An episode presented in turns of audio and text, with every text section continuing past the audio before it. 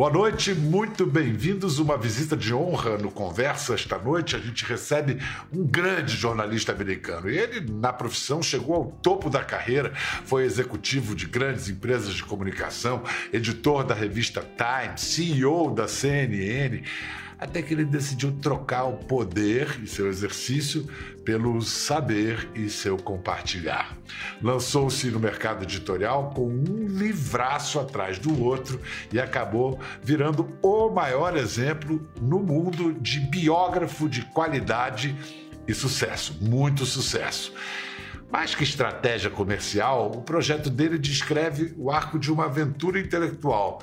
Ele biografou Leonardo da Vinci, Benjamin Franklin, Albert Einstein, Steve Jobs, personagens que têm em comum, além da genialidade, sensibilidade artística aliada à prática da curiosidade científica.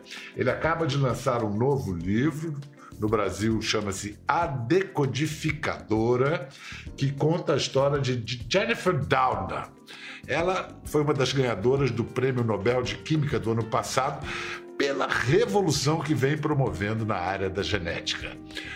Então a nossa conversa hoje é com Walter Isaacson. Hey, how are you? I'm fine.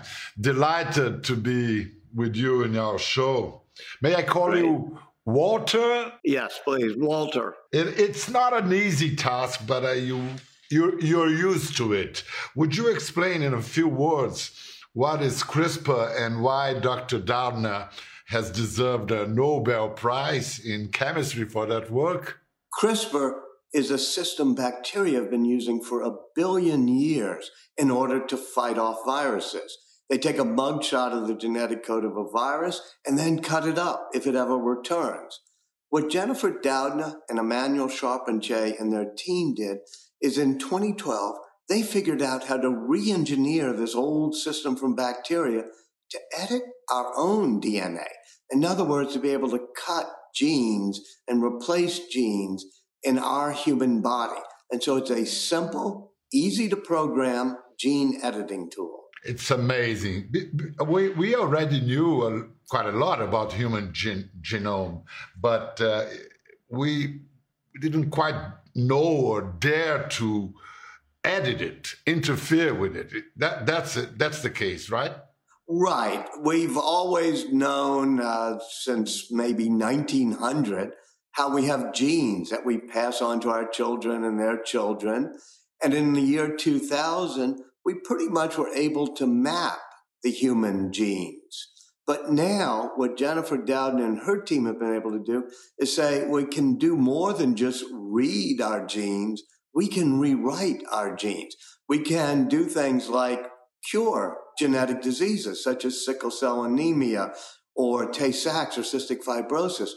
Or we could even edit our children to make them taller or more muscular, or to have a certain hair color. Um, let's let's hear Dr. Down herself uh, explain how, how she puts it. And so we imagined a system working very much like in this video, where the Cas9 protein could be directed to enter the nucleus of a eukaryotic cell, and with its guide RNA, search the genome for a 20 base pair sequence that would match the 20 nucleotides, the 20 letters of the guide RNA that would provide a match. And when that match occurs, we now understand that Cas9 is able to unwind the DNA. It allows the Cas9 protein to generate a precise double stranded break in the DNA by cleaving each strand of DNA. And then those broken ends are handed off to repair enzymes in eukaryotic cells that lead to DNA repair. And in the process of, of repairing the DNA, there is the ability to introduce a change to the genome at a precise place, which is really the definition of genome engineering. So, are we already there? We can uh, use CRISPR to deprogram diseases in our genetic code. This is present or near future? This has already happened. This past year in Mississippi, here in the United States, a woman with sickle cell anemia, which is a simple genetic disease, they used CRISPR and she became cured. She's now producing healthy blood cells. They did it in Germany with another genetic blood disease. They've done it in Oregon, curing blindness. They've used it in China already to help fight cancer. And so these are the things that have already been done. Also, two years ago, a Chinese scientist in an experiment that was pretty much unauthorized did it in early stage embryos of what became twin girls. And he edited out the receptor for HIV, the virus that causes AIDS. And by doing it in an early stage embryo, he crossed a line that people weren't quite ready to cross because that means the edit is inheritable. It means not only will the two girls have that edit, but all of their children and all of their descendants will have their, that edit. These are things that have already happened. We're not talking about something in the future.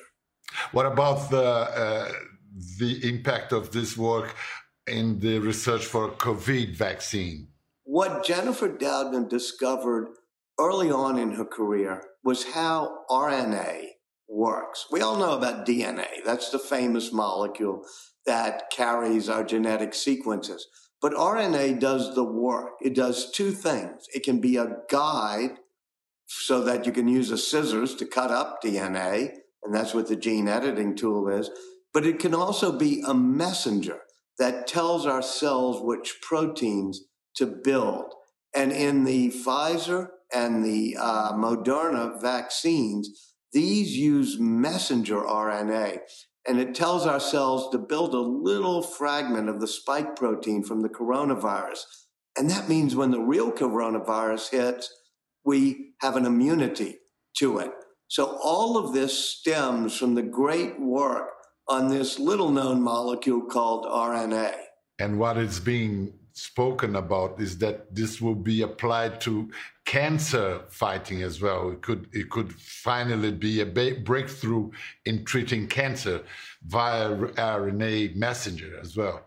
Right, the RNA messenger can produce both proteins and ways that our immune system can fight uh, the cancer. Also, CRISPR can be used because cancer is pretty clever and it can turn off our immune system when we're using an immunotherapy to fight cancer.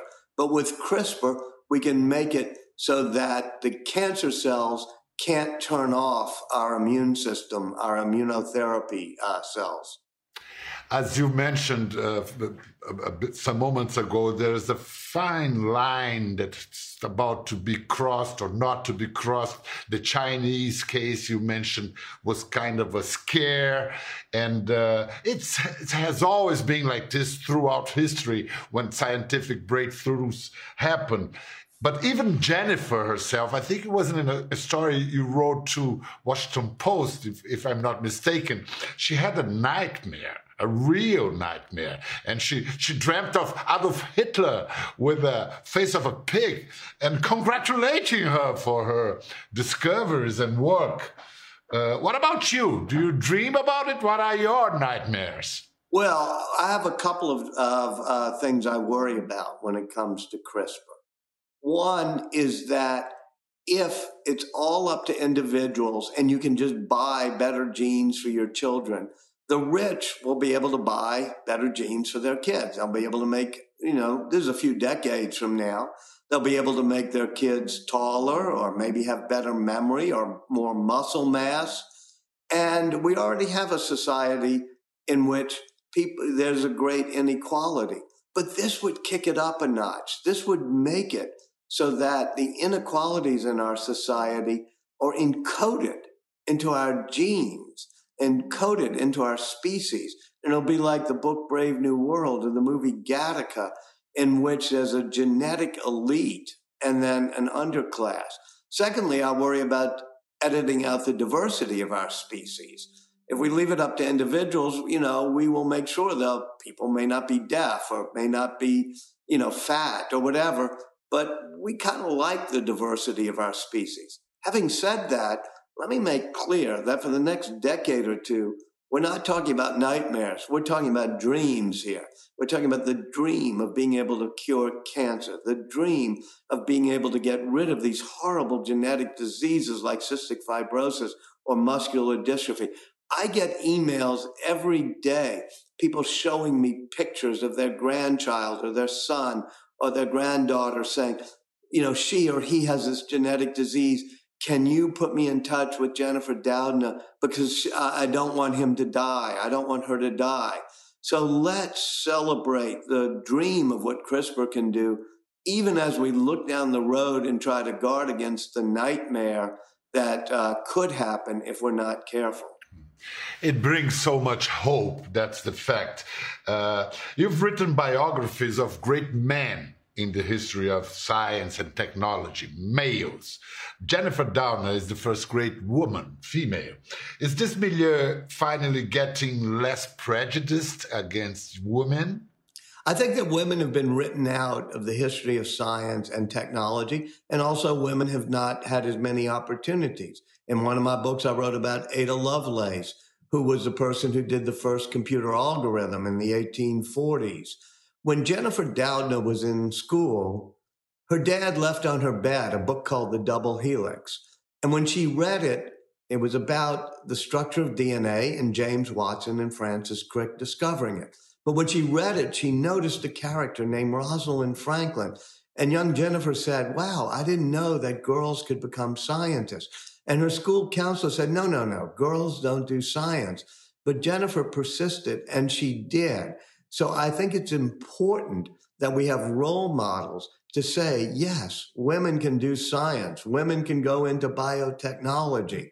And nowadays, you know, more than half the people studying biology are women. So I think we're beginning to overcome that prejudice that used to exist against women scientists and it was damaging for all of us, actually.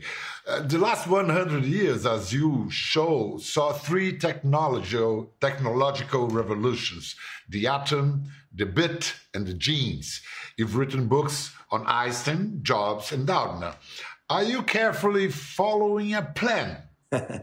you know, I didn't know it was a plan until I got to the third of the string. I'd like to say, hey, I was really smart and I knew this. But after I wrote about the physics revolution of the first half of the 20th century that gave us the atom bomb and space travel and semiconductors and lasers, I said, okay, I'm going to do the digital revolution next and do it through Steve Jobs. And that gives us the computer, the microchip, the internet.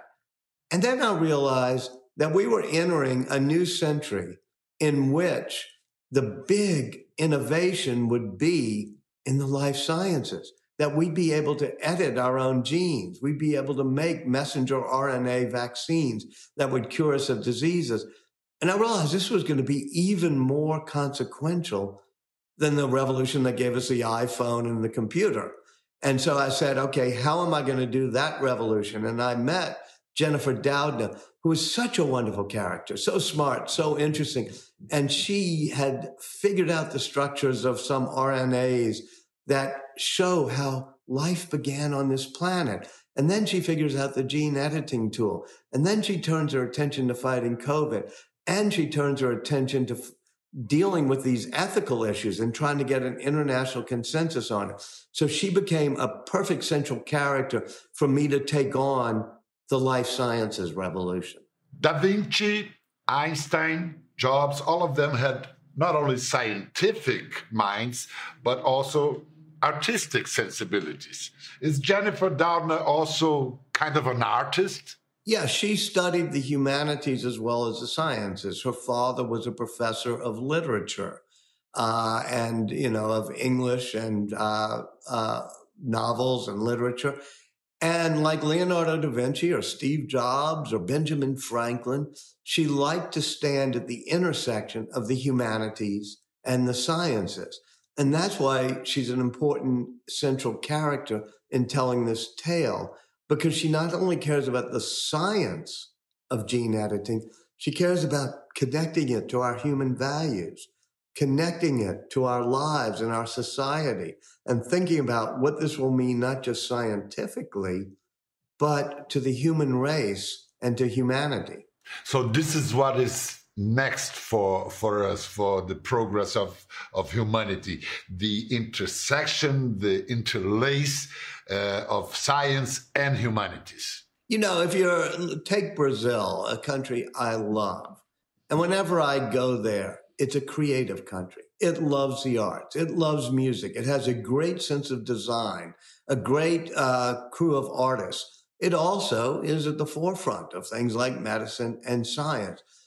Places like Brazil, or maybe my hometown here of New Orleans, in which there's creativity and the arts and the humanities, and it's connected to engineering and to science and to technology.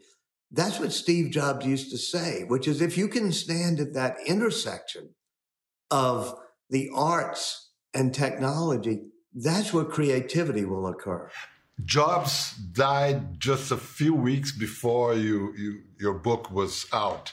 And being the man he was, do you think he would have approved of your book, of everything, or what would be his complaints? He told me he wanted me to write it warts and all. And as you know, he was a very rough character, but a charismatic one, a brilliant, a genius who drove people mad, drove them nuts, but also drove them to do things they never knew they'd be able to do uh, when I was spending that summer of 2011 at you know, with him and interviewing him, I read him the last chapter of my book. I told him and read him portions of the book that I thought he w- might not like, such as when people criticized him for being too rough on people. And I quote him in the book where he says, Yes, that's a valid criticism, but we wouldn't have been able to have a team of eight players at Apple if I hadn't been that way. I didn't want to be one of these velvet glove leaders. So he knew what I was going to write in the book, and I really respect him because he said, I'm not trying to influence it. It should be your book so that it feels like you're giving your whole, whole picture of me rather than some book that I get to decide what goes into it or not. One of his colleagues, Steve Wozniak, in the film adaptation of the book, calls him in a sequence an asshole and says you can be you can be gifted and decent at the same time. In your experience as a biographer of geniuses is that right? Does that matter? Yes i mean there's no one formula for genius. And after i wrote my steve jobs book i'd get people who ran companies and they'd come up to me and they'd say i'm just like steve jobs. And i would laugh you know give me a break. But i'd say why they say because when somebody's uh, doing something that's not good, I just tell them that what they're doing stinks. They're horrible. They're messing up. You know, I'm like Steve Jobs, and I say, wait a minute. Have you ever invented the iPhone? Have you ever invented something like the Macintosh? Not everybody gets to be a jerk, or as you put it, you know, an asshole that way. And Steve Jobs, even though he was that way, was able to inspire people. And you quote Wozniak saying that if Wozniak had run Apple, we would have been nicer to everybody. We would have done it like a gentle family. But then in my book, Wozniak says, but maybe if I had run Apple that way, we never would have put out the Macintosh. So you have to understand a person as a whole person. By the way, Jennifer Doudna, the hero of this current book I've written, she's as nice as can be. She's very collegial. And I talk about how she forms teams, and it's different from the way Steve Jobs does. Steve Jobs liked having creative tension. He'd find people who would clash with each other and would sort of spark new ideas. But Jennifer Doudna, when she forms a team, she says, I want everybody to meet the new member of the team and see if we can all fit in. Because she wanted people to work together and be friendly and collegial. Well, there's no right way the way Steve Jobs did it worked for him. And the way Jennifer Doudna did it, it won a Nobel Prize. It worked for her. So people should not read biographies like mine and say they're a how to book, how to form a team, how to be a jerk, how to be whatever. People do it differently. Look inside yourself and say, what is my best way of being a leader? Uh, first book of yours that I read and I was charmed by was about Da Vinci, Leonardo, and uh, he was kind of a decent genius, if you can use this expression, Wozniak's expression, but he was also a procrastinator. Uh, is is this is this a trait shared by other geniuses as well? Well, as I say, uh, there are a few traits that are shared by all geniuses, uh, like curiosity or this ability, as we said, to stand at the intersections of the arts and the sciences. And as you said, Leonardo was very, very nice, had a group around him, and you know, they were all friendly. That was different from Steve Jobs. And by the way, it was different from Michelangelo, who was alive in Florence at around the same time. So there's not one formula. Now, when it comes to procrastinating, you know, when Leonardo was doing the Last Supper, he just spent days and then he'd do one brushstroke. And the Duke of Milan is saying, get on with it, get on with it. You're not working hard enough. And Leonardo would say, sometimes when you're not working, you're actually thinking and you're formulating things. And that's how intuition comes. Now, there's an upside and a downside. We only have about 12 finished paintings from Leonardo. If he had worked harder, he may have put out many more paintings, but he also may not have done The Last Supper or the Mona Lisa. Is the project of adapting the book to cinema still on? Is Leonardo, the namesake, his namesake DiCaprio, is going to be him? Yeah, they're still working on the movie. I'm not sure who's going to be in it. You know, I understand even some physics, having written about Einstein. I understand editing our genes, having written about Jennifer Doudna. There's one thing I don't understand, and that's Hollywood. I can't figure out what they do and how they do it. Your daughter once said each of your biographies represents a side of yourself. Do you agree? Yes. Uh, she was poking fun of me, and she said, All right, uh, you wrote about Benjamin Franklin because you were writing about yourself. You know, he was a writer, a journalist who becomes a diplomat and becomes interested in science. And then I said, Well, what was I doing when I wrote about Einstein? She said, Well, you were writing about your dad, which is true, who's sort of a kindly engineer with a wild halo of hair who loves the humanities and electrical engineering. And then uh, I said, Okay, uh, what about Steve Jobs? And she said, I'm not sure. I said, I think I was writing about a bratty kid who loved technology. And so maybe I was writing about you. But now I tell my wife, Kathy, who's wonderful, that when I was doing Jennifer Doudna, I was writing about a persistent, smart, nice person. And so I was writing about my wife, and that's gotten me a lot of credit in recent weeks. That was a good move. Huh? What about good Harry? Move, Ki- yeah. yeah. What about Henry Kissinger? When I asked my daughter about that, she said, Oh, dad, that's when you were writing about your dark side. uh, you, have been the editor of Time Magazine, CEO in CNN, and then you once said you don't like being a boss. So, doing journalism is better than ordering it to be done. You know, we all have to learn what we're good at. And I was, you know, you've been in this position. I have. You're a journalist. You love what you're reporting. You love what you're doing and producing. And then they say, well, you become, you know, good at that. So we're going to make you an editor. And then we're going to make you a CEO of a division or, and instead of reporting stories, you're dealing with a whole lot of, let me say it between us, you know, people with outsized egos, you know, who are in journalism or whatever. And you realize you've become a manager.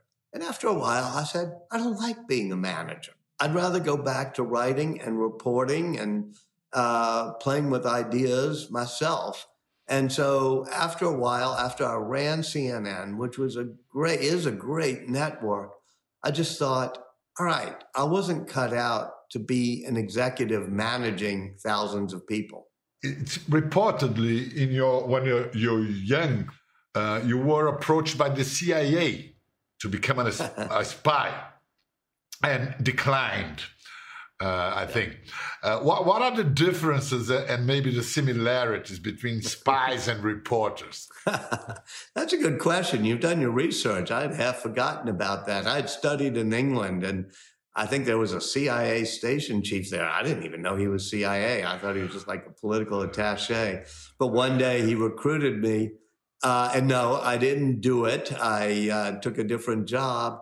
But I do think reporting and trying to dig out facts is based on both a curiosity and a sense of mission. You say, okay, I want to inform people.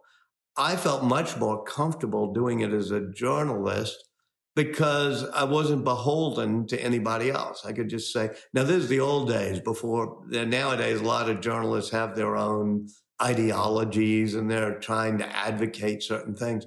But when I became a journalist, I did it out of curiosity. I cared about foreign policy. I cared about science. I cared about technology and American politics.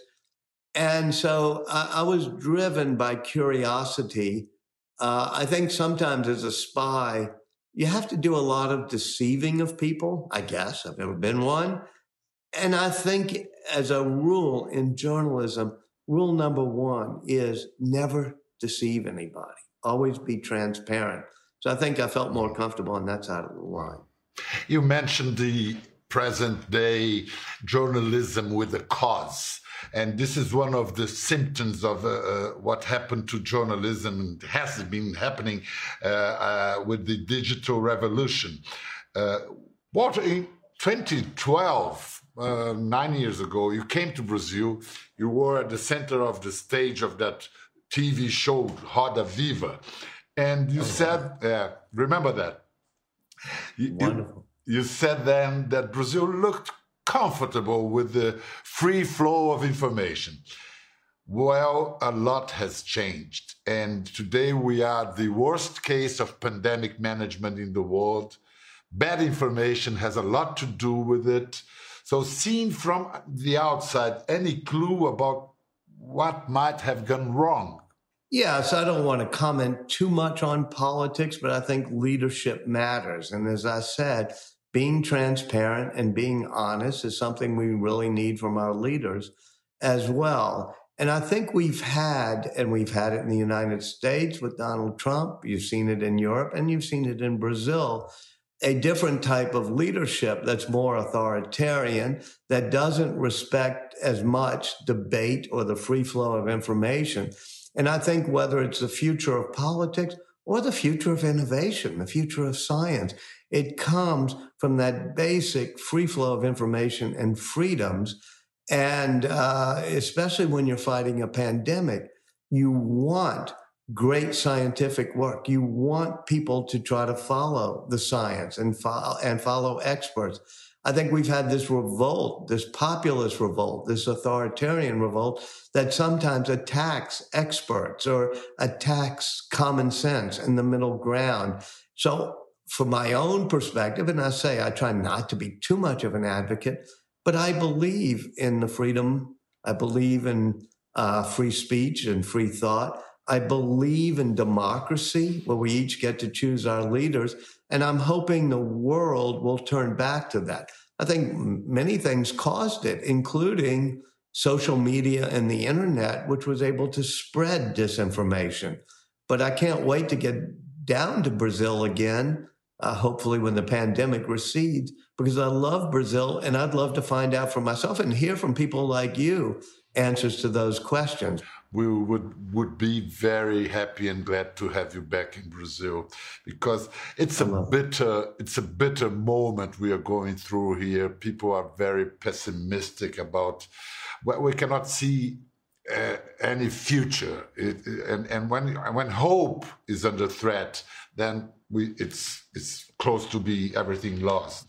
So give us some reasons. What are the main reasons to be an optimist today? Einstein wrote that democracy is like a gyroscope. Just when you think it's going to tip over, it knows how to right itself. And he was so pleased it happened in the United States. I don't like getting political, but I think we see it happening a bit in the United States now. Joe Biden may not be the most forceful, the most wild or charismatic leader, but we don't need a wild or charismatic leader right now.